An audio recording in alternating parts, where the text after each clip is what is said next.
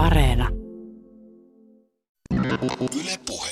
Jussi Eronen, viime viikolla uutisoitiin siitä, että käytännössä iso osa maailman tietokoneiden prosessoreista on alttiina altistaa käyttäjän tietoturvan hyökkäyksille. Kuinka vakava tämä tilanne on? No ei se näin niin kuin yksityishenkilön kannalta kovinkaan vakava tilanne ole, että suurissa palvelinkeskuksissa ja pilvipalvelun tarjoajilla toki tuli varmaan tuota joitakin juoksuaskelia otettua tuossa, tuota, että saatiin kaikki järjestelmät päivitettyä. No mutta mi- mitä nämä Spectre ja Meltdown hyökkäykset käytännössä siis mahdollistaa? No jos yksinkertaista, jos ihan niin kuin lyhyesti ja yksinkertaisesti sanotaan, niin yksi käyttäjäkoneella voi lukea se, että mitä toinen käyttäjäkoneella on tekemässä. Se on, niin, kuin, se on niin, niin lyhyesti kuin mä sen voi sanoa. Ja hieman pidempi vastaus kuullaan tänään lähetyksessä myöhemmin. Iiro Uusitalo, mikä on viimeisin suuryritys, jonka järjestelmiin sä oot murtautunut? No Tesla Motors on niin kuin pari vuoden takaa on se niin kuin ehkä suurin ja tunnetuin tällainen niin kuin kaikkien, kaikkien käyttäjien kesken. Että Mi- mitäs sieltä heidän järjestelmästä löytyy? sieltä löytyy heidän lähdekoodiansa, mutta eihän se mikään kriittisen järjestelmän sen tässä. Että muuten mäkin saattaisin ajaa Teslalla. Että Mites tota, tämä oli ilmeisesti kuitenkin luvan kanssa. joo, kyllä, Bookbounty, Bookbounty liittyen ja tämä liittyy nimenomaan tuohon BookCrowdin alustaan liittyen tämmöinen BookBounty-ohjelma, joka on laillista silloin. silloin. Ja siellä on mm, niin kuin määritelty tarkat ehdot ja säännöt, mitä siellä saa tehdä ja mitä siellä ei saa tehdä. Kuinka hyvin tällaisista löydöstä voi saada rahaa? No se riippuu ohjelmasta, että 25-50 000 dollaria, että on mun, mun käsittääkseni isoimmat. Voi olla isompiakin vielä Applella tai jollakin, mutta mä en muista niitä. Olikaan niitä niin kuin sata tonnia. Okei, okay, no niin, 100 tonnia on sitten niinku isoin summa, mitä voit. Ja sitten jossain kilpailussa oli myös miljoona dollaria. Kyllä, Pountuonissa on isoja palkintoja. Sitten Blue, Blue Hatilla se, että jos keksit parannuksia, niin saat isomman palkinnon. Kyllä. Keksit kori, Kyllä. Toi on ymmärrettävää. Ö, Tänään keskustelemme tässä ohjelmassa tietoturvasta ja haavoittuvuuksista. Juhani eli Jussi Eronen on viestintäviraston kyberturvallisuuskeskuksen erityisasiantuntija. Iiro Uusitalo toimii Solitalla pilvipalvelu- ja tietoturva-asiantuntijana ja päivätyön ohessa hän metsästää haavoittuvuuksia pienempiä isompienkin yritysten järjestelmistä. Tänään 8. päivä tammikuuta asialistalla on muun muassa viime viikolla isosti otsikoissa olleet tietokoneiden prosessoreihin kohdistuneet Spectre ja Meltdown nimillä kulkeneet hyökkäykset. Lisäksi keskustelemme Suomen kuntien tietojärjestelmien hakkeroinnista ja Iiro avaa erästä suomalaistenkin, erästä suomalaistenkin suosimasta Mokkulasta löytämästä lö, lö, löytynyttä haavoittuvuutta. Ylepuheessa Juuso Pekkinen. Hei yleisesti, minkälainen avaus vuodelle tämä Spectre ja Meltdown-keissi oikein on? No kyllähän tässä nyt tuota melkoisella haipakalla päästiin käyntiin, että tuota, ei tarvinnut viime viikolla minunkaan miettiä, mitä tekisin töissä. Että, ja vähän vapaa-ajallakin. Miten tota, onko teillä näkemystä siitä, että minkälainen vuosi meillä on tietoturvan osalta tulossa? Siis mä en tarkoita täällä nyt sillä, että tarvitsisi varsinaisesti ennustaa. Eh, Enemmänkin kiinnostaa se, että, että minkälaisia ehkä voisi olla aiheeseen liittyvät isot keskustelut, huolenaiheet tai skandaalit, joita me voisimme ehkä tänä vuonna nähdä. Mä veikkaisin ainakin, että noi ö, bitcoinit ja krypto, kry- kryptovaluutat on niin kovassa huudossa, että noi niin selain, selainperusteiset kryptomainaukset tulee vielä isommin esille vielä ensi vuoden aikana. Ja ransomware on tietenkin yksi, joka varmasti nostaa vielä päätänsä tuolta. Joo, no ei ransomwarelle, se on niin hyvä bisneslogiikka rikollisille, että tuota, siinä en mä näe sille mitään loppua. Ja kaikenlaiset niin kuin, erilaiset verkkosivuhuijaukset, domain-huijaukset, kaikki tämmöinen, niin niitä on tullut viime aikoina niin huimasti paljon enemmän kuin aikaisemmin, että tuota, villi maailma. Mutta eikö tämä ihan tämmöistä tavallaan jo vuodelta 2017 tuttua tavaraa?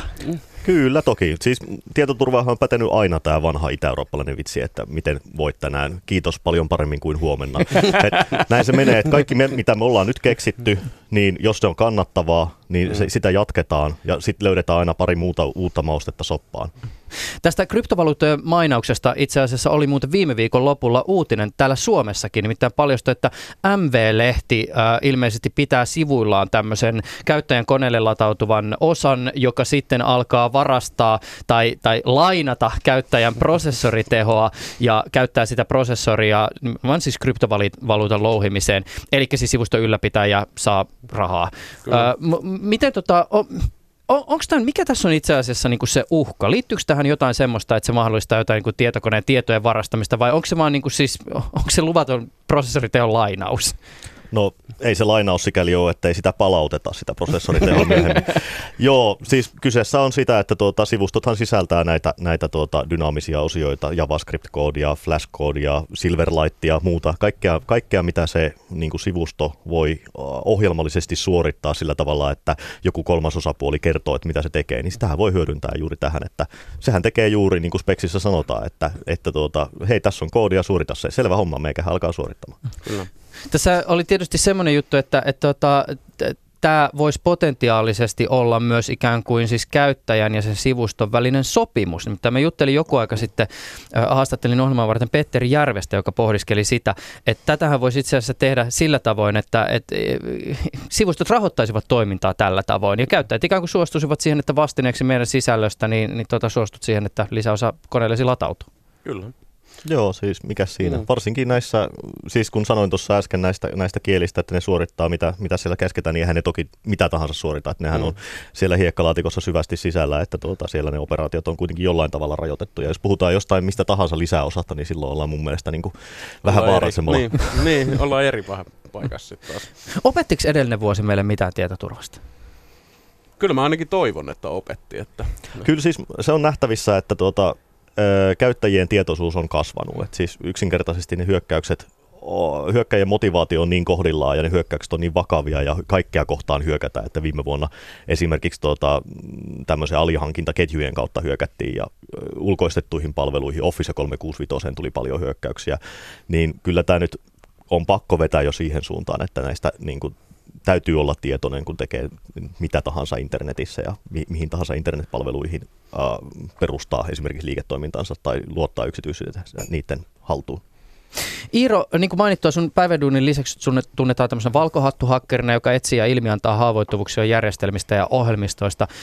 Sä teet penetraatiotestausta testausta Synac-nimisen yhdysvaltalaisen tietoturvayhtiön niin kutsutussa Red Teamissä. Kyllä, äh, hakkereille haavoittuvuuksista maksava Hacker One on sulle myös tuttu. Kyllä. Äh, ja lisäksi tuli mainittua myös tuo samalla alalla toimiva yhdysvaltalainen Bugcrowd tuossa aikaisemmin. Äh, kuinka monta haavoittuvuutta sä löysit viime vuonna? Uh, no kaikkia viime vuonna taisi tulla joku päältä 300, mä veikkaisin. Ainakin 300 organisaatiota oli, mutta Mä en loppuviimeksi ole kaikkea laskenut, mitä kaikkea nyt on löytänyt. Että viestintävirasto on aika tuttu kumppani tuossa noin. Mm. Että, mm.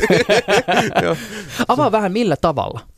Mitä millä tavalla? Viestintävirasto on tuttu. Siis mä, mä ilmoitan aina tuonne viestintävirastoon, että se on, se on mulle helpoin tapa, koska mä teen tätä vapaa-ajalla, tätä bugien metsästöä tai tietoturvaukkojen metsästöstä, niin mun on helpompaa ilmo- ilmoittaa ne viestintävirastolle ja viestintävirasto koordinoi sitten tätä niin kuin ilmoitusta eteenpäin. Eli mun ei tarvitse huolehtia siitä, että se vastapuoli saa tiedon siitä, että niillä on joku ongelma olemassa tai näin poispäin, niin mun ei tarvitse käyttää niin omia resursseja siihen ilmoittamiseen, jos mä oon jotain löytänyt. Niin, niin just, mutta tietysti onko se sillä että sit, jos sä teet tietysti jollekin backgroundille, ää, niin, niin s- silloin ei tarvitse olla esimerkiksi Juhanin ei, yhteydessä. Ei. Joo, se on eri asia, koska se, se on tavallaan se bookbounty alusta on niin kuin, se alusta mahdollistaa sen, että mä voin rapor- raportoida niin kuin niille yrityksille ja suoraan sen järjestelmän kautta ja sitten siitä hoidetaan niin kuin kaikki. Se on myös pelillistetty, eli siinä, siinä saa jonkinnäköisiä pisteitä myös sen mukaan ja sitten niiden pisteiden mukaan sä saat joko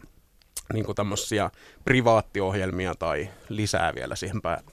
Noi on tosi hyviä, noi, tuota, mä kyllä kannustan kaikkia yrityksiä, siis noissa, yri, noissa ongelmana on se, että niissä yleensä on kaikki semmoista yrityksiä, jotka ymmärtää valmiiksi tietoturvasta, että ne on Kyllä. sitten noissa bug bounty-ohjelmissa mukana. Että me ollaan sitten, niin kuin meidän haavoittuvuuskoordinointi auttaa sitten semmoisissa tapauksissa, jos niin kuin, se ei ole, asia ei ole niin simppeli, ei ole niin yksinkertainen, ei oikein tiedä edes mikä se niin kuin, vaikutusalue sille laskeuma sille haavoittuvuudelle on.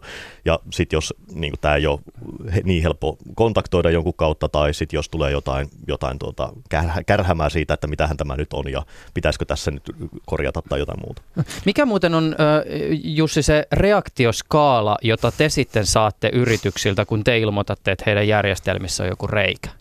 No sehän siis, parhaathan on silleen, kiitos tiedosta, olemme päivittäneet ja sitten niin kuin, Ää, no meille, meille tulevista se heikoin vastine on yleensä se ei-vastinetta. Mm. Et, tota, niitä vastaaninttajia on jonkun verran, jotka sitten tota, vaatii jonkun verran kädestä pitelemistä, että siellä sitten ymmärretään, että kyseessä on haavoittuvuus. Sitten se joskus paikataan ja joskus ei paikata. Joskus ollaan sitä mieltä, että tota, niin kuin on olemassa niin kuin esimerkiksi se maksaa liikaa, joutuu alihankkijoiden kanssa juttelemaan, joutuu, se on kyse jostain semmoisesta, että, että ei pelkästään tämä yritys ei niin kuin tarvitse tehdä jotain, vaan niin kuin kaikkia heidän asiakkaiden tarvitsee tehdä jotain, ja sitten he näkee, että he nyt pistää sinne jotain havaitsevaa, joka niin kuin huomaa, jos tätä käytetään väärin. Tämmöistä mm. esiintyy jonkun verran. Mun mielestä se on ihan fine.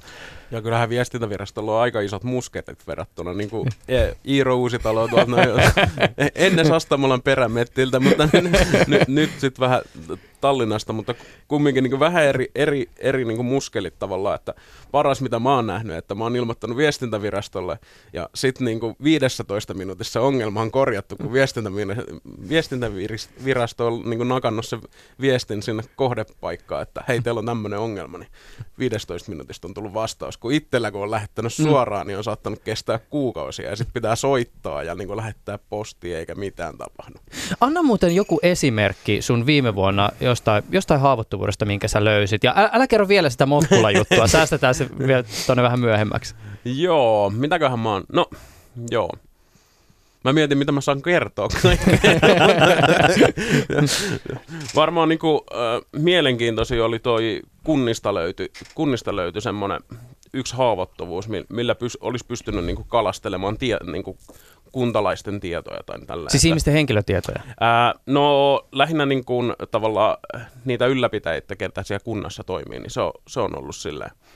Että, ja sen ilmoitin viestintävirastoon ja siinä ei kauhean kauan mennyt, kun se oli fiksattu. Että ei, ei taisi mennä kans joku kolme neljä viikkoa, kun se oli fiksattu ja kaikki. Joo, että, siinä herkästi menee. Niin joo, joo, siinä ei kauan mennyt. Että, se on, se on yksi, ja mä niin valmistelin puhettani seminaariin, ja sitä kautta sitten, että hetkonen, täällä on tämmöinen. Ja sitten äkkiä ilmoittamaan ja siinä meni sitten taas yövunet siltä yöltä. Tietysti herää kysymys, että mitä sä teit jonkun kunnan järjestelmässä valmistellessasi seminaaripuhetta? Niinpä. tota, sä kuulut myös tällaiseen Team Rot-nimiseen suomalaiseen valkohattuhakkereiden kollektiiviin, joka viime vuonna lanserasi tällaisen niin kutsutun kuntahaasteen, jonka Mikrobitti valitsi vuoden 2017 tietoturvateoksi. Mi- mistä tässä oli siis kyse? No se oikeastaan lähti tästä, että kun mä löysin tämän haavoittuvuuden ja sitten mä mä en saa, niin kuin, mä en uskaltanut lähteä penkoon enempää. Ja sitten mä ajattelin, että mehän voitaisiin tehdä tällä, kun me ollaan niin kuin, tavallaan, me ollaan tämmöinen, tämmöinen niin kuin valkohattu hakkeriryhmä, joka on innostunut siitä, innostunut siitä tekemisestä ja me voidaan antaa ilmatteeksi tätä työtä niin kuin kunnille. Ja kun, kunnilla ei tie, tiedettävästi ole kauheasti rahaa käytössä, muuta kuin sit suuremmilla, mutta niin siitä se idea lähtee, että mehän voitaisiin niinku hy- molemmat hyötyä tästä, että me saataisiin testattavaa ja sitten me voitaisiin oppia lisää ja sitten niinku kunnat sais niinku siitä, siitä sit hyvää itsellensä. Ja kunnillahan on valtava vastuu, kun miettii, että siellä on niinku potilasdataa ja oppilasdataa, siellä on kuntalaisten dataa ja sitten siellä ei välttämättä kumminkaan ole niinku niin kuin kauheasti resursseja tai rahaa käytettävissä. Niin ja sitten kuitenkin, kuitenkin niihin kohdistuu hirveä mielenkiintoa. Kyllä. Että esimerkiksi kaikki Vilmathan on jatkuvasti palveluestohyökkäysten niin. kohteita ja niin. näin poispäin. Että niin. se, on ihan, se on todella hyvä, että niihin kiinnitetään huomiota. Joo, ja tämä oli niin kuin meidän, meidän tota, se ajatus. Ja me saatiin kaiken kaikkiaan kahdeksan kuntaa sinne, sinne ilmoittautu, joka on yllättävän vähän loppuviimeksi, mutta mä oon aika ylpeä siitä, että niinkin moni lähti ennakkoluulottomasti tekemään sitä, että ja sitten sit me valittiin kolme niistä jatkoa ihan äänestyskäytännöllä, että kuka haluaa testata mitäkin kuntia. Ja ne kunnat tulee sitten itse myöhemmin niin kuin ulos niillä, että koska, koska niihin on suoritettu nämä mm. tietoturvatestauksesta. Aivan, eli projekti vielä siis jatkuu. Kyllä, mm. kyllä. No viime viikolla siis ilmestyi näitä huolestuttavia tietoja laajoista prosessoritason haavoittuvuuksista. Ensin netissä alkoi levitä tietoja siitä, että tämä haavoittuvuus koskisi ainoastaan Intelin valmistamia prosessoreja ja muut valmistajat oli silleen, että ei koske todellakaan meitä, mutta sitten kävi ilmi, että tämä onkin vähän isompi juttu. Ää, avaa vähän nyt Jussi sitä, että miten tämä haavoittuvuus alkoi siis avautumaan ja mikä sen tausta on? No tämä oikeastaan tästä mun mielestä yksi internetissä tuota, ää, resursseista, mitä tota, näihin, näihin tämän tyylisiin haavoittuvuuksiin niin tota, listasi papereita, että, että tuota, millä tavalla on lähetty vastaavanlaisia hyö, niin kuin haavoittuvuuksia miettimään, niin 74 oli se aikaisin paperi, mikä siellä oli. Vuodesta 2000 eteenpäin tämä on sitten niin lähtenyt selkeästi kiihtymään.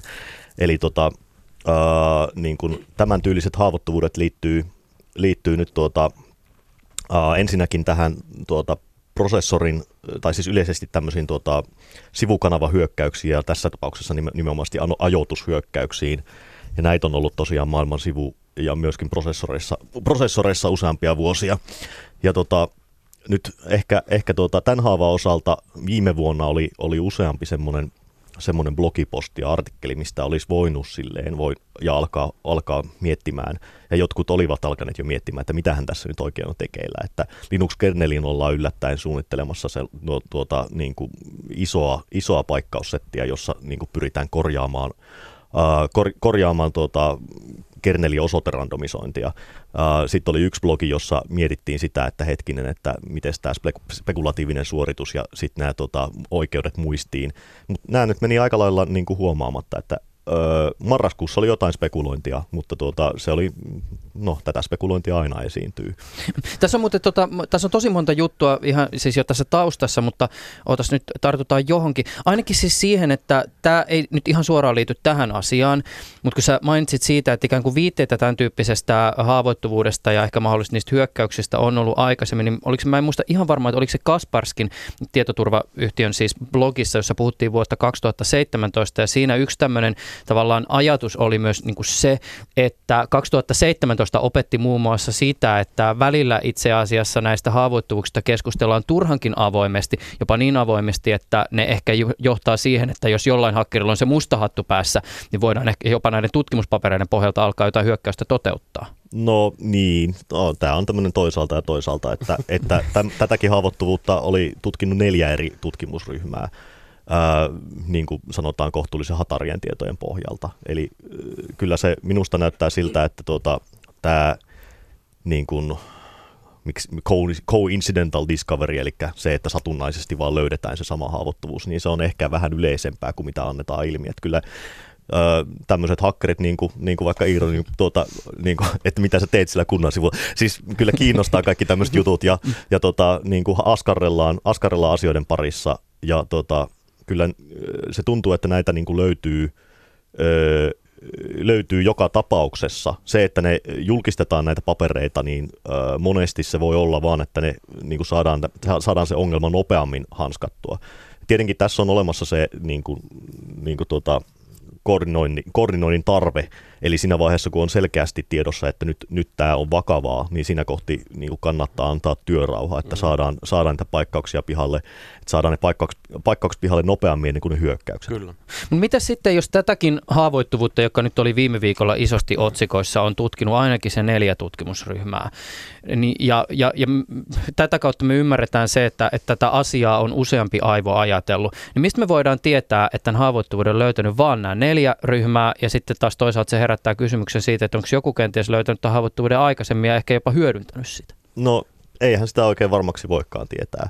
Et, että tuota, tämähän on sen sorttinen haavoittuvuus, että, että sen ei se oikein jätä, jätä itsestään jälkiä se hyödyntäminen. Eli siellä nyt käytännössä katsotaan, katsotaan tehdään operaatioita, jotka, tota, joilla pystyy ajoittamaan, että onko joku asia prosessorin välimuistissa vai ei, niin ei, ei semmoiseen ole mitään lokitusta, eikä sinne mitään järkeä, järkeä ollakaan mitään lokitusta.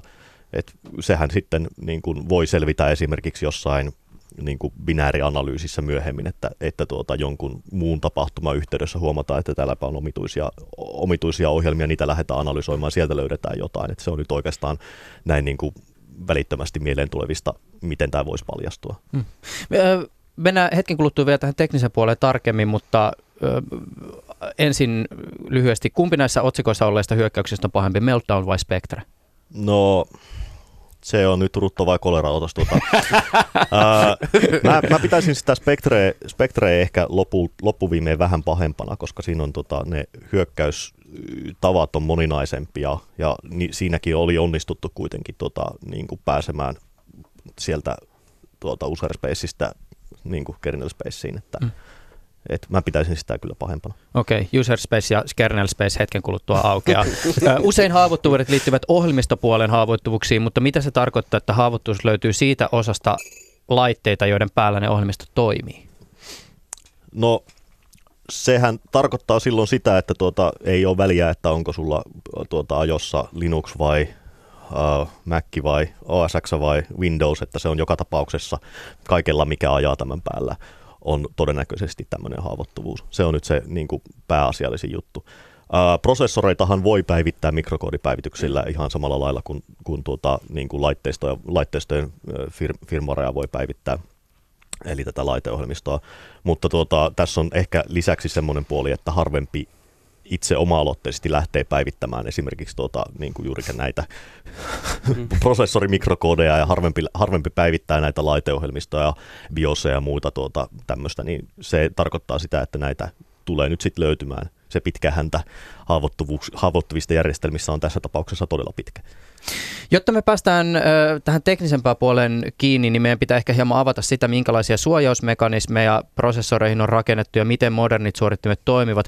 Mutta aloitetaan tosi perusteista. Eikö tavallaan voisi sanoa, että näistä haavoittuvuuksista voidaan syyttää Mooren lakia?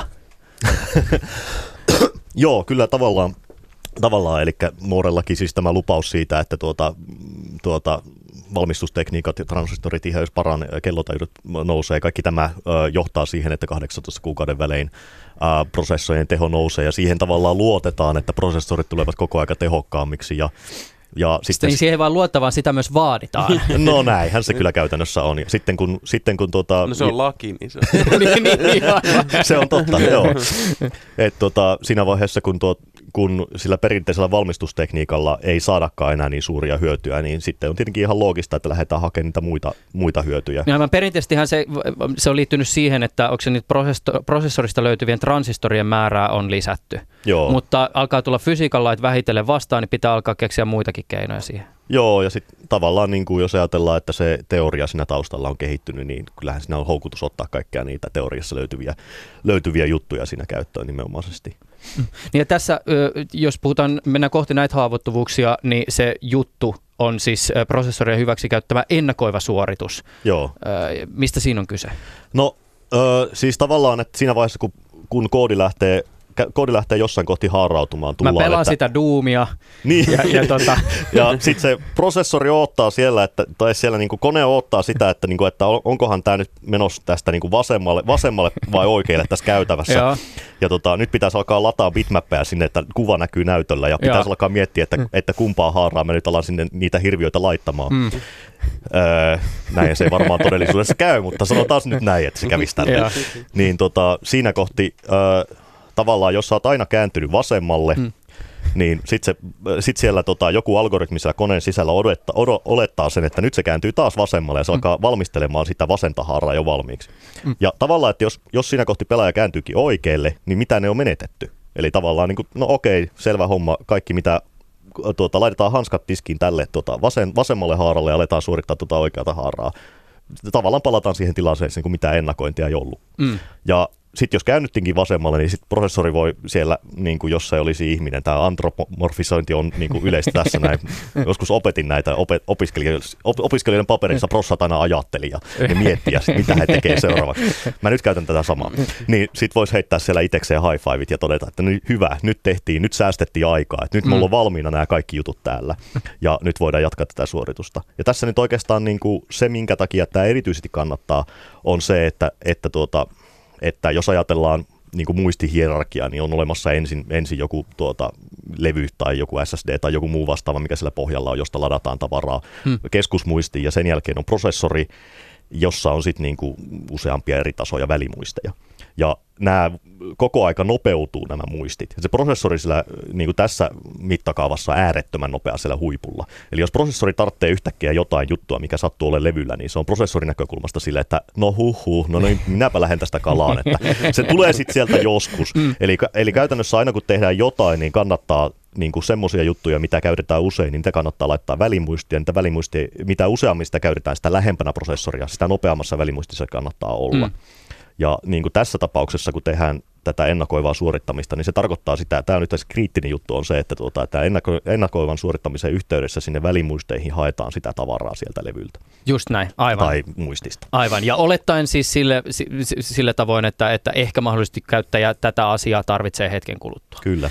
Tota, ja vielä tästä täytyy semmoinen juttu erikseen käydä läpi siis, että prosessoreissa tunnetaan tämmöiset suojaustasot. Englanniksi käytetään termiä protection rings. Joo. M- mitä nämä siis on ja mihin ne liittyy ja miten ne kiinnittyy tähän?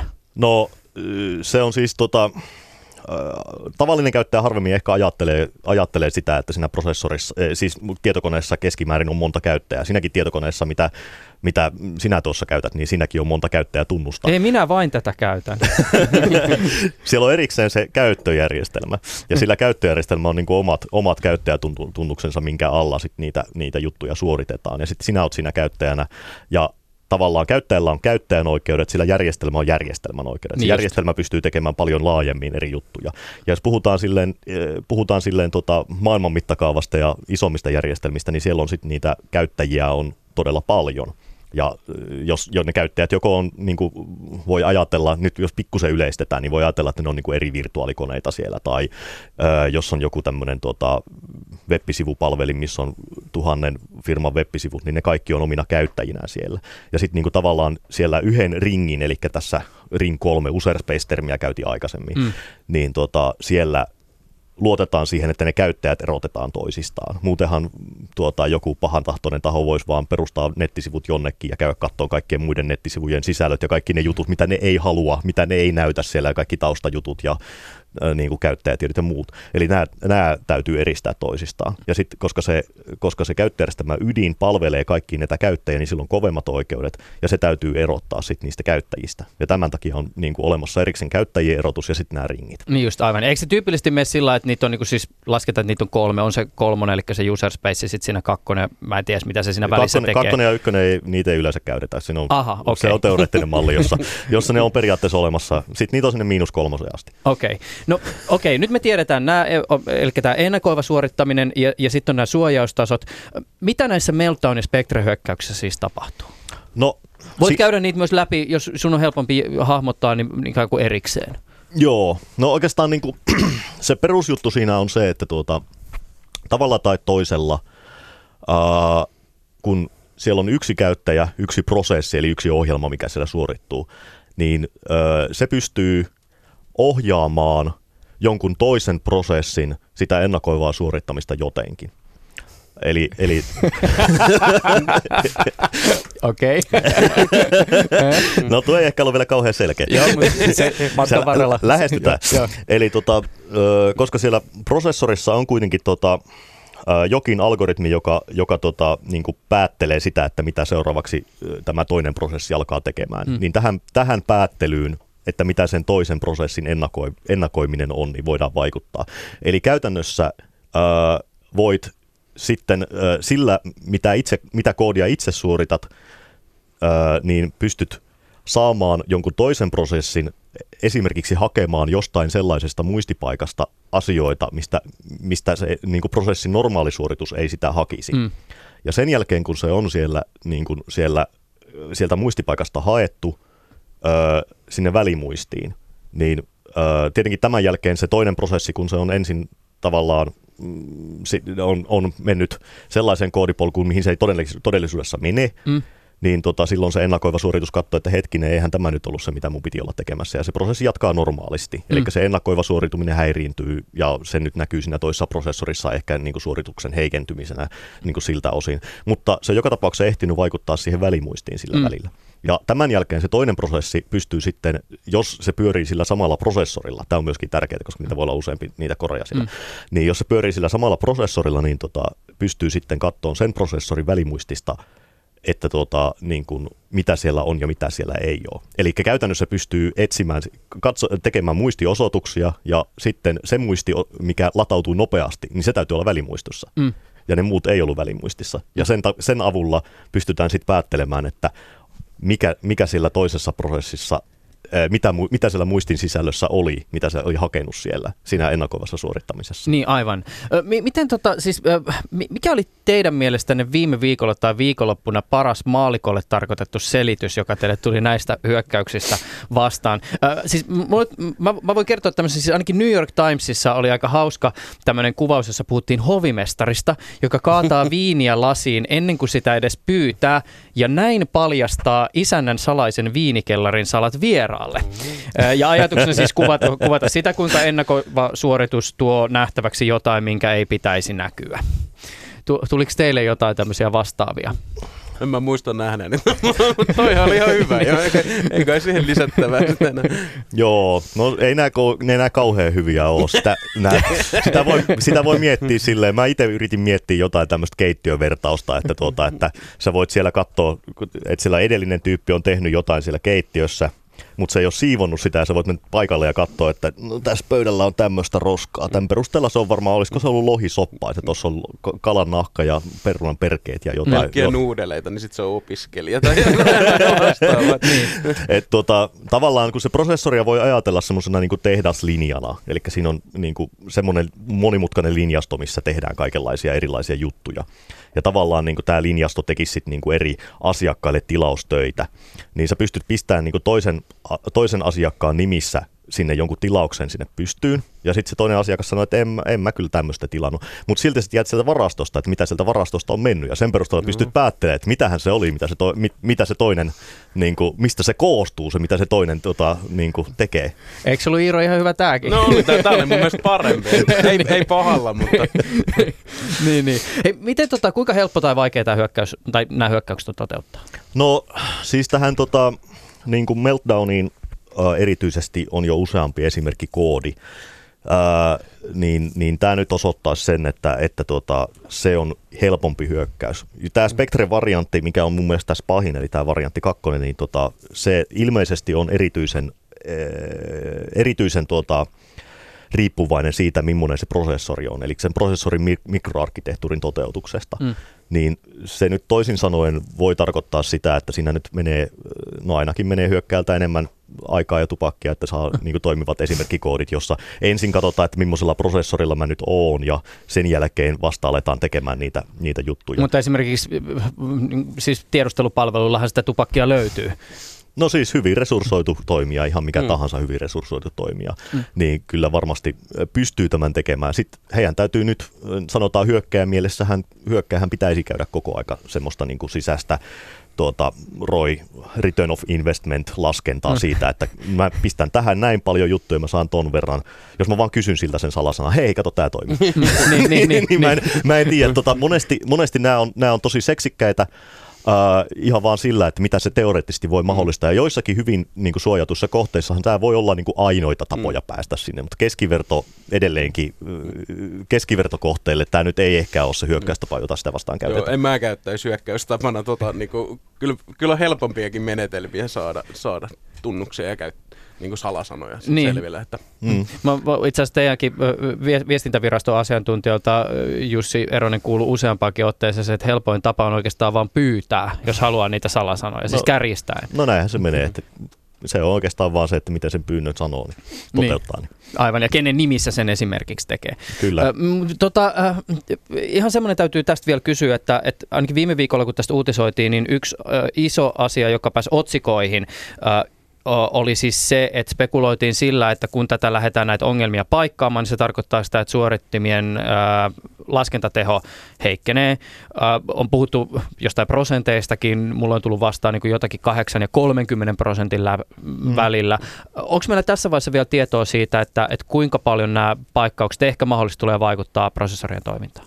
On tuosta monenlaisia, monenlaisia tietoja. Tämä nyt erityisesti riippuu siitä, niistä yksityiskohdista. Eli näissä paikkauksissa on hyödynnetty useampaa eri tekniikkaa. Eli niin kuin esimerkiksi, että siinä kohti, kun konteksti vaihtuu prosessista toiseen, niin siinä kohti kielletään spekulaatio. Eli siinä kohti niin spekulaatio. Nyt et ennustele, ei haeta niitä salasanoja sieltä niin kuin ei, ei haeta alueelta. valmiiksi. Just Joo. Näin.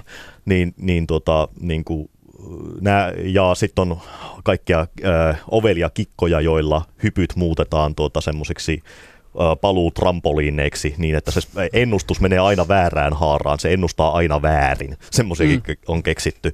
Ja tosiaan niin kuin, äh, niissä prosessoreissa on, uusimmissa prosessoreissa on tota, äh, parempia toiminnallisuuksia ja joitain tota, näitä joitain äh, yksityiskohtia siitä, mitä nämä mikrokoodipaikkaukset tuo tullessaan, niin on jo esimerkiksi Red Hatin sivuilla ja Red Hatin tuota, tiedotteissa mainittu. Ää, niin näissä uusimmissa prosessoreissa, missä on kaikki tota, niin kuin kilkkeet mukana, niin niissä todennäköisesti se vaikutus on kaikkein pienin lähtökohtaisesti. Niissä muissa, kun otetaan näitä käyttöön, niin sehän riippuu ihan siitä, että minkälaista minkälaista tuota, laskentaa siinä koneella tehdään, eli mitä se kone siinä tekee. Eli jos se esimerkiksi joutuu koko aika, silloin tuota, jotain, jossa haetaan koko aika jotain muistissa ja, ja tuota, joudutaan tuota, koko aika vaihtamaan prosessia, niin mm. silloin tavallaan, koska niin kuin prosessikohtaisesti joudutaan aina sitten katsomaan, että okei, nyt ei ennustella, ja nyt flussaillaan nämä jutut, otetaan nämä pois välimuisteista, tyhjennetään välimuistit näissä kohti, tyhjennetään nämä taulut tässä, näissä kohti, niin niissä se vaikutus on suurin. Uh, mun mielestä Red Hatin dokumentaatiossa mainittiin 19 prosenttia oli, oli se pahin, pahin mahdollinen Joo, tilanne. No.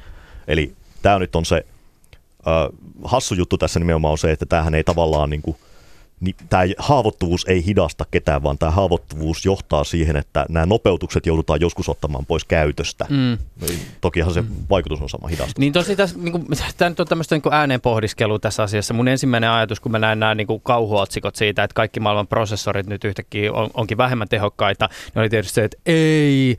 Mutta sitten taas toisaalta, mä aloin miettiä näitä, se oli joku aika sitten uutisissa esimerkiksi, Applekin myös sen, että he olivat esimerkiksi joissakin puhelinmalleissa alkaneet laskea prosessoritehoa, kun havaitsivat, että akku oli huonommassa kunnossa. Jengi nosti tästä hirveät kilarit, mutta toisaalta, jos mä alan miettiä esimerkiksi omalla kohdalla, kumman mä valitsen, pikkasen nopeamman puhelimen vai puhelimen, missä on pidempi akku. Täytyy sanoa, että mä arvostan sitä akkua aika pitkälle. Ja sitten taas toisaalta, esimerkiksi tässä nyt tässä Spectre ja Meltdown caseissa, niin aloin miettiä myös sitä, että okei, jos mulla on pikkasen hitaampi prosessori, mutta se on aika paljon turvallisempi, mm. niin on mm. se aika, aika selvää, että kumman mä ainakin valitsen. Kyllä. Mulla ei ole ihan niin kiire joka paikka. kyllä, kyllä. Sitten tota, tämä nyt oikeastaan, niin kuin, mä uskoisin, että tämä nyt tulee semmoinen ennustus, eli tämä nyt ei tule loppuun tähän. Eli kun se nyt näyttää siltä, että näitä niin kuin sivukanavahyökkäyksiä ja välimuistihyökkäyksiä on tosiaan kehitelty monta vuotta, ne on koko aika pahentunut ja ne on koko aika muuttunut, sanotaan, jännittävämmäksi, eli niin kuin voidaan välimuisti ensin tyhjentää, sitten odottaa, että toinen tekee jotain, sitten tyhjentää uudelleen ja miettiä mm. sitten sen ajoituksen pohjalta, että kuinka kauan siinä tyhjennyksessä menee, että mm. mitä siellä oli, kaikkea muuta tämmöistä. Niin tämä nyt varmaan johtaa siihen, että, ni, että siinä tota, nämä joudutaan ottaa huomioon siinä prosessorien suunnittelussa, ja sitten siellä voidaan tehdä sitten viisaampia valintoja. Ja tämä nyt viittaisi siihen, että, et, että tuota, jos tämä AMD-lausunto siitä, että he eivät ole läheskään niin äh, tai ei vaikuta AMD-prosessoreihin läheskään niin paljon, niin se tarkoittaisi sitä, että tuota, joku on onnistunut tekemään näitä fiksumpia valintoja jo. Jotenkin tuntuu ristiriitaiselta se, että hyvin perustavanlaatuinen prosessoritason haavoittuvuus saattaa potentiaalisesti uhata yksittäistä kansalaista jopa vähemmän kuin sitten joku tämmöinen periaatteessa aika simppeli haavoittuvuus. Mieleen tulee esimerkiksi viime vuoden lopulta Mac-tietokoneesta paljastunut hyvin simppelisti hyväksi käytettävä bugi, joka mahdollisti sen, että jos henkilö X pääsee hetkeksi tyypin Y-koneen äärelle, niin tämä X voi ottaa haltuunsa koneen niin kutsutun root-käyttäjätilin. Opittiin jo tämä tässä aikaisemmin, ei kun opittiin, kun me puhuttiin usereista ainakin, mutta siis root on esimerkiksi tämä käyttöjärjestelmän nimenomaan oikeus. Pääkäyttäjä. Pääkäyttäjä niin just näin. Mm. Mutta tämä siis mahdollistaa käytännössä sen, että koneella voi tehdä mi- mi- mitä tahansa ja tämän jälkeen se X voi tehdä sille ylle vaikka mitä jäyniä. Jos puhutaan tällaisista arkea lähellä olevista haavoittuvuuksista, niin Iiro, sä löysit yhden tällaisen ihan tavallista 4G-mokkulasta. Joo, kyllä, joo. Eli oli tuo ZTE-MF 90 muistaakseni, ja siinä on webbikäyttöliittymä käytössä. Joo, eikö se, se, se, se ihan tämmöinen, että jos sä menet hakee Mokkulaa tuota e, eräänkin operaattorin niin. liikkeestä, ihan siis suomalaisen Joo, iso operaattori. Niin, niin, niitä on brändetty aika monellekin, että se, Aha, ei okay. ole, se ei ole pelkästään se... Sehän, se ei ole pelkästään DNA. niin, si, siis siihen on, siihen on semmoinen ongelma, että niitä on brändätty tosi paljon. Hmm. Eli, eli me ei tarkkaan tiedetä edes, että missä kaikkea niitä on käytössä, kun sä et voi hakea just sitä. Tämä on aika monella valmistaa Joo, just tälle. kyllä, kyllä. Eli sä et voi hakea ZTMF 90, koska ne on uudelleen brändätty ne laitteet, mutta se on varmaan yksi niin kuin suosituimmista Suomessakin jossain vaiheessa. Sehän on vanha laite jo pikkuhiljaa, mutta äh, siinä on semmoinen ongelma, että äh, käyttäjä tai niin kuin se, jos tehdään oletuksia, eli Eli normaalisti se mokku, tai se ZTE-MF 90 pyörii 192.168.0.1 osoitteessa, joka on aika normaali tämmöinen lähiverkon IP-osoite, ja kun se toimii reitittimenä, niin me voidaan sitä kohteen tehdä hyökkäyksiä. Mm. Ja sitten siellä on ö, perinteinen salasana on 1234. Joo, se on Ja- mielikuvituksellinen. Kyllä, kyllä. Ja sitä ei pysty muuttamaan, tai pystyy käyttäjän muuttamaan, mutta sitten pitää vähän osata jo. Ja se, sen lisäksi se tekee tämmöistä tarkistusta siitä, että mistä se komento lähtee. Eli periaatteessa, jos se tulee sama, puhutaan tämmöiseen referer headerista, joka on väärin typötetty öö, speksiinkin, hyvä, hieno yksityiskohta, mutta tota, niin se tarkistaa, että tuleeko se siitä niin Mokkulasta periaatteessa, mm. tai siitä, siitä reitittimestä, tuleeko se siitä reitittimestä, ja jos se tulee, niin se päästää sen läpi. Mm. Eli mä jouduin tässä yhdistämään kaiken kaikkiaan kolme pientä haavoittuvuutta, ja sitten mä sain tämän järjestelmän niin lähettämään tekstiviesti ihan haluttuun numeroon. Avaa vielä vähän äh, siis sitä, että mi- mikä on siis käytännössä se hyökkäys tai haitta, jota näiden haavoittuvuuksien kautta voidaan tällä Mokkulalla tehdä. Joo, eli sillä pystytään, se pystytään ottamaan haltuun täysin. Joo, Ja sitten sillä pystytään lähettämään tekstiviestejä mihin halutaan. Eli mä voisin perustaa jonnekin tekstiviestipalvelu ja tilata itseltäni ihan mitä mä haluan. aivan. Ja sä pystyy sitten esimerkiksi, ajatellaan näin, että mä, mä menen nyt tota, mä, mä menen kauppaan, mulla, mulla on se mokkula käytössä, olen tyytyväisenä sitä käyttämässä ja sitten mun nemesis vihamieheni jossakin päättää, että nyt mä alan tekemään mulle jotain haittaa. Kyllä. Ja jos se haluaa alkaa esimerkiksi lähettää siitä mun mokkulasta tekstiviestejä johonkin palveluun, mikä tuottaisi mulle paljon jotakin, jotakin haittaa, tai siis taloudellista, niin, niin aivan just näin, talo, taloudellista riesaa, niin, niin mitä sen mun nemesiksen pitäisi tehdä? Sen ei tarvitse lähettää sulle kuin yksi linkki. Ja se pitää saada mut klikkaa sitä. Joo, se ei sen enempää. Tämä, Okei. on, tämä on aika monessa. Joo, tämä ei sen vaikeampi ole. Eli siihen vaaditaan se, että se esimerkiksi tässä tilanteessa sä oot ollut, niin kuin, sä oot kytkeytyneenä siihen, siihen tukiasemaan tai niin, siihen laitteeseen, ja sitten sen jälkeen, kun sä käytät Facebookia tai Messengeria tai mitä tahansa sillä samalla laitteella, mihin sä oot kytkeytynyt, ja meet klikkaamaan sitä linkkiä, niin se automaattisesti lähettää tekstiviestin siitä. Okei. Okay. Se ei sen vaikeampi ole. Ja mitä sitten sä ajattelit, kun sä löysit tämän?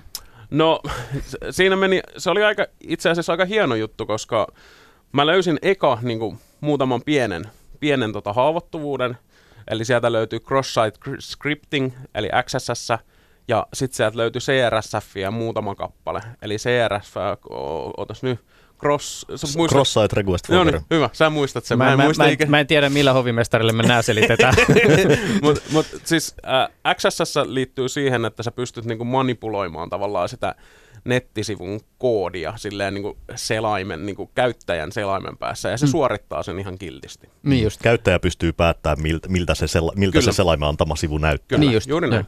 Ja sitten tämä toinen CRSF on silleen, että mä voin tehdä kutsun kolmannesta osapuolen nettisivusta niin kuin toisen nettisivun kautta periaatteessa. Mm. Eli mä pystyn tekemään sillä, että sitten kun nämä kaksi yhdistetään, tai kolme itse asiassa, niin mulla on semmoinen, että XSS mennään, on niin kuin ensimmäinen vektori, mistä mennään sisään, ja sitten se kutsuu mun kot, niin kuin omaa palvelinta, mistä se ottaa lisää skriptejä sinne ajoon, ja sitten se selain niin kuin automaattisesti, se hyökättävän kohteen sela, tai niin kuin käyttäjän selain kirjautuu sillä 1234, kun me tiedetään se Mm. salasana. Ja sitten siinä oli semmoinen, siinä ei ollut käyttäjähallinta sille, että se muistaa. Siinä ei ole mitään, niin kuin, se vaan muistaa, että jaha, tämä on kirjautunut tästä IPstä. Ja sitten se IP tulee niin kuin tämmöiselle listalle, että sitä ei varmisteta varmaan 20 minuuttia, 30 minuuttia enää uudestaan. Ja sitten se mahdollisti sen, että mä pystyn sit muuttamaan sille, että mä näytän käyttäjälle niin kuin, äh, leikkisästi kuvaa sieltä. Ja se kuva onkin se tekstiviestin lähetyskomento. Mm. Ja tähän kaikkeen menee viisi sekuntia, kun Mm. se tapahtuu. Ja sitä käyttäjä ei muuta kuin muutaman kerran pätkäsee silleen, näkyy siinä, että jaha, nyt tuli joku kuva, joka ei toimi, ja sitten seuraavaa. mm. sitten se on tekstiviesti lähtenyt. Just näin. Joo, jossain oikeassa hyökkäyksessähän tämä olisi joku pikku palanen siitä sivusta, mitä sä Kyllä. et edes huomaa, tai Kyllä.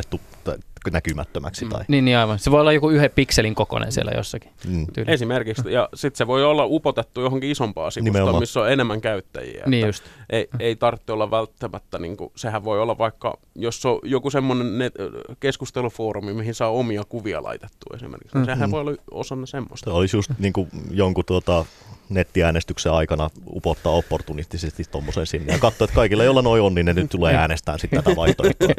niin, niin just. Mi- miten tota muuten, äh, tämä ei siis enää toimi? Ei, ei. Tähän tuli tota päivitykset aika nopeastikin, että mä veikkaan, että eniten aikaa meni siihen, kun nämä on brändättyjä laitteita, niin että noi operaattorit saa uudelleen brändättyä sen pohja, pohja tota firmiksen sieltä ja sitten niin omat logot ja kaikki laitettu päälle, mutta jos löytyy tuommoinen ZTMF 90, niin suosittelen päivittämään sen, että sit se, se, ei enää mahdollista sitä sitten. Just näin, ja voimme kiittää Iiroa siitä, että tätä hyökkäystä ei voi enää toteuttaa. Hei, tuleeko tule, teille mieleen jotain siis suht uusia haavoittuvuuksia tai pukeja, jotka olisi potentiaalisesti vähän samalla tavalla uhanneet eh, tavallista ihmistä? Siis jotain, jotka löytyy ehkä ihan niin kuin tästä arkisesta digitaalisesta ympäristöstä. No siis Paljon. näin, näin, ko- koko ajan. äh, joka joka tota, kuukauden toinen tiistai tulee, tulee paljon semmoisia pukeja, kun on tota, Microsoftin päivityspäivät. Ja,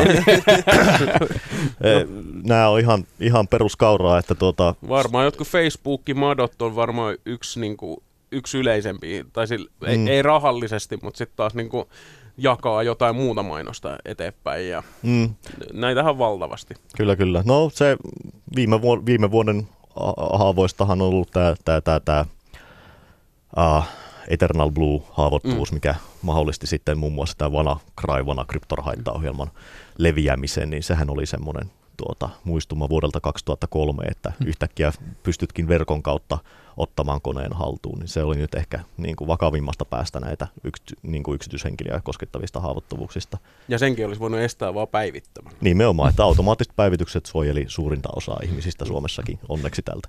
Siinä suhteessa muuten tämmöiset tietoturvaa käsittelevät ohjelmat muuttu, on muuttunut aika tylsäksi, koska ainoa ohje melkein, mikä ihmisille voi sanoa, on just se, että no päivitä ne sun laitteet.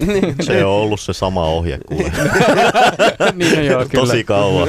Toisaalta. Vuodesta toiseen. Joo, älä usko kaikkeen, mitä lukee internetissä. Päivitä laitteet. Oliko tässä vielä jotain muuta? Nää, no No nää, eiköhän tämä ollut tässä. Noilla pääsee jo tosi pitkälle. Studiossa siis äh, Jussi Eronen äh, viestintävirastosta ja I- Iiro Uusitalo. Hänet tunnetaan valkohattu hakkerina ja tämän lisäksi hän on Solitalla pilvipalveluasiantuntijana ja tie- tie- tietoturva-asiantuntijana.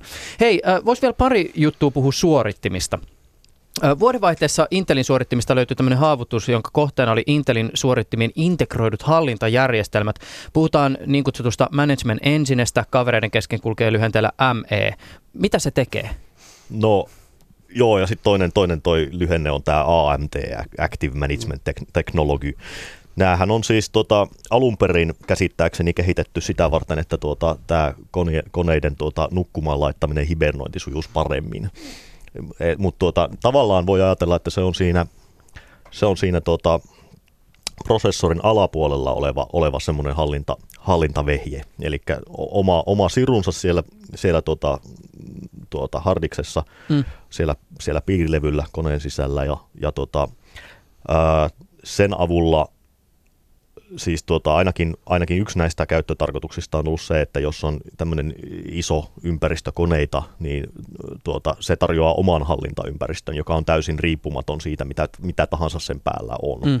Eli tavallaan, jos, jos joku nyt haluaa toteuttaa tuota, palvelintensa hallinnan sillä lailla, että tuota, hallitsee niitä suoraan siltä rautatasolta, niin tämä, täm, tämän avulla se voi olla mahdollista.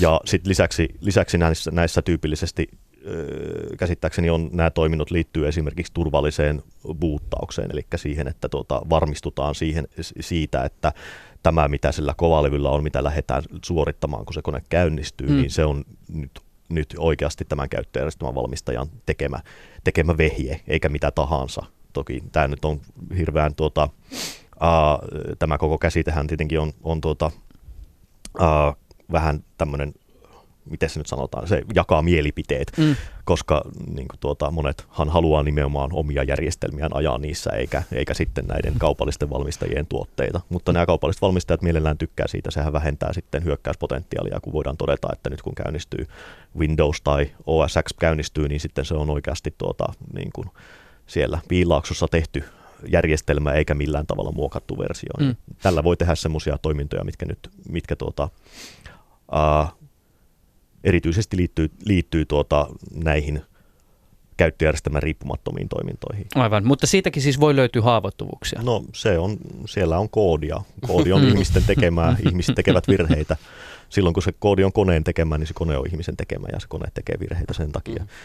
Ja tot, totta kai, siellä tota, aikaisemminhan nämä on ollut aika suljettuja, suljettuja vehkeitä, niissä on käytetty tuota, sanotaan epätyypillisiä prosessoreita ja niissä on käytetty jännittäviä kieliä ja kaikkea muuta. Se koodi on suljettua, sitä on, ää, ei ole osattu tuota, selvittää, että miten se koodi toimii. Ne päivitykset on ollut sillä tavalla sotkettuja esimerkiksi, että tuota, ei ole tiedetty, että miten, miten päästään siihen koodiin käsiksi. Niin valmistajat eivät siis halua kertoa tästä asiasta? No joo, no siis ei, ei, ei eivät halua.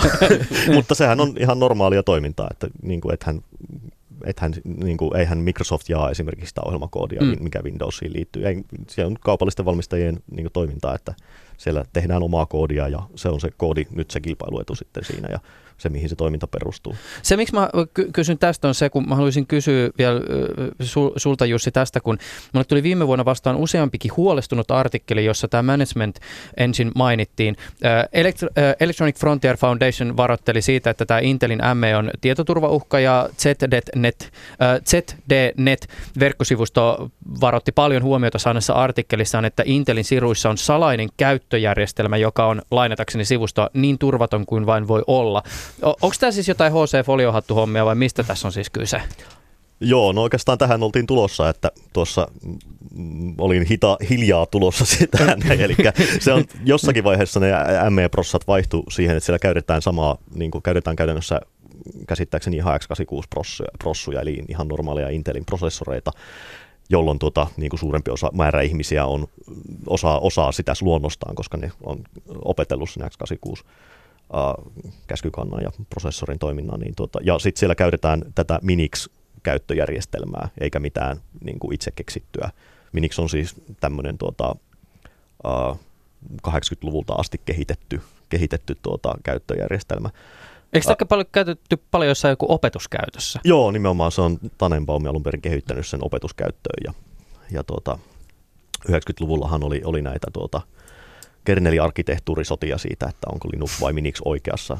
Mm-hmm. Minix, Minix muistaakseni siinä vaiheessa maksoi jotain, tai siinä oli li, li, sisälty lisenssimaksu joka tapauksessa sen muokkaamiseen, niin tuota, se ilman Linux sitten veti pidemmän korren tässä näin. Se, että onko Minix turvaton, niin siis tähän ei ole mä nyt yritin vähän katsella, kuinka paljon on tutkittu Minixin turvallisuutta, ja en mä mitään hirveästi kyllä löytänyt. Okay. Yleensä se tarkoittaa sitä, että se on turvaton, jos sitä ei ole tutkittu.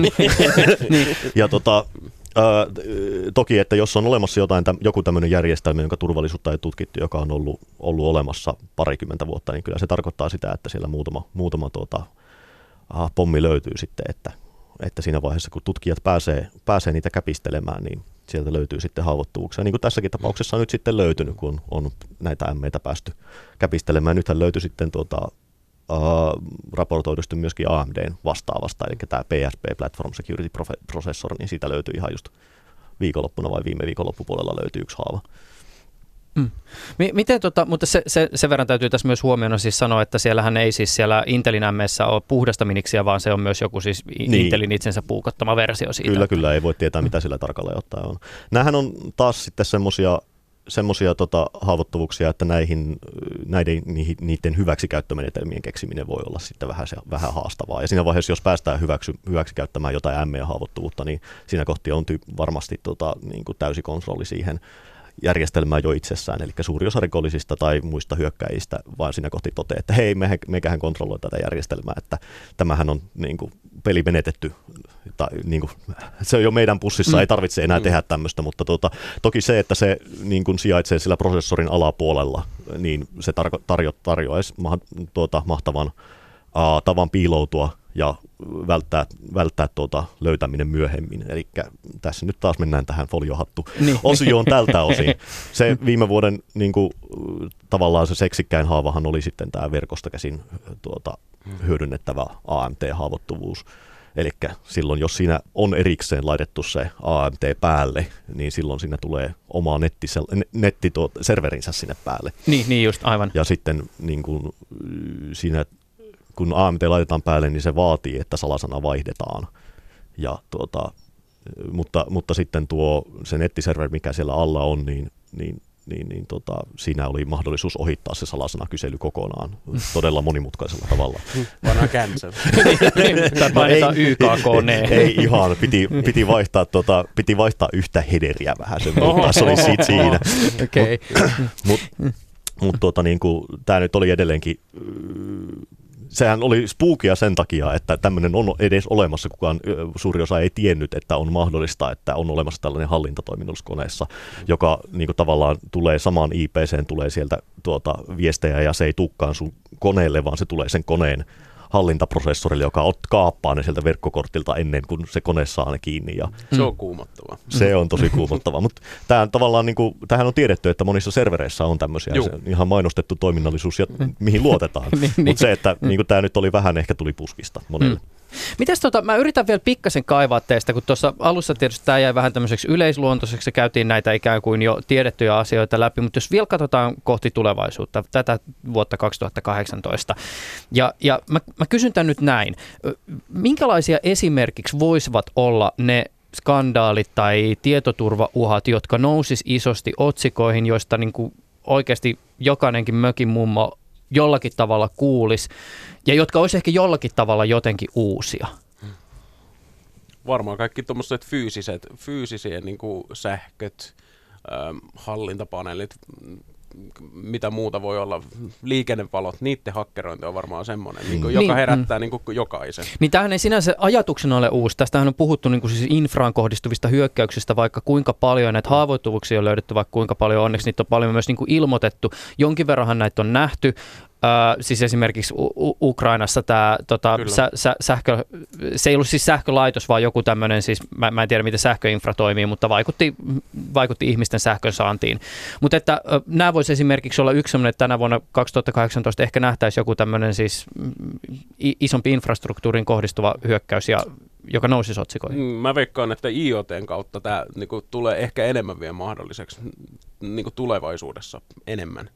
Että IoT-laitteet ei ole kaikki niin, niin turvallisia kuin niitä pitäisi olla, niin se varmasti tulee näkymään vielä, vielä enemmän, että jääkaappi tai pakastimet tai kaikki imurit tai kaikki kahvinkeittimet tai vedenkeittimet. Mehun puristimet. Niin, oli näitä esimerkkejä on ollut todella paljon. Jopa näppäimistöt, että sä voit konfata sitä internetissä. Niin just. Niin kuin, nämä tulee yleistymään. Se on, se on kyllä, tota, se on ollut, sehän on ollut nähtävissä, että nämä IoT, IoT on tota, uh, tulee olemaan ongelma. Sitten yksi juttu vielä erikseen mainittava tuosta infrapuolesta on tämä kiinteistöautomaatio. Niin, kiinteistöautomaatio, Kiinte- Kiinteistöautomaatiojärjestelmät, mitkä ehkä on ollut aikaisemmin vähän enemmän suljettuja, joita sitten myöskin halutaan kytkeä internettiin, että kaikilla olisi joustavaa, helppoa ja mukavaa. Ja Suomessakin on ollut tapauksia, että on, on, Kyllä. on niin kuin näihin kiinteistöautomaatioihin hyökätty. Okei, okay. miten tavallisen ihmisen huijaaminen? Se pysyy aina klassikkona. Päivittäkää, älkääkä uskoko internetiä. Just näin. Juuri näin. Ja sitten jos on, mahdollista, jos on mahdollista antaa se huijaus jollain muulla tavalla, niin niitä kaikkia tapoja tullaan käyttämään. Mm. Ju, äh, Juhani, Jussi Eronen ja Iiro Uusitalo, kiitokset teille tästä keskustelusta. Kiitoksia. Kiitos. Ylepuheessa Juuso Pekkinen.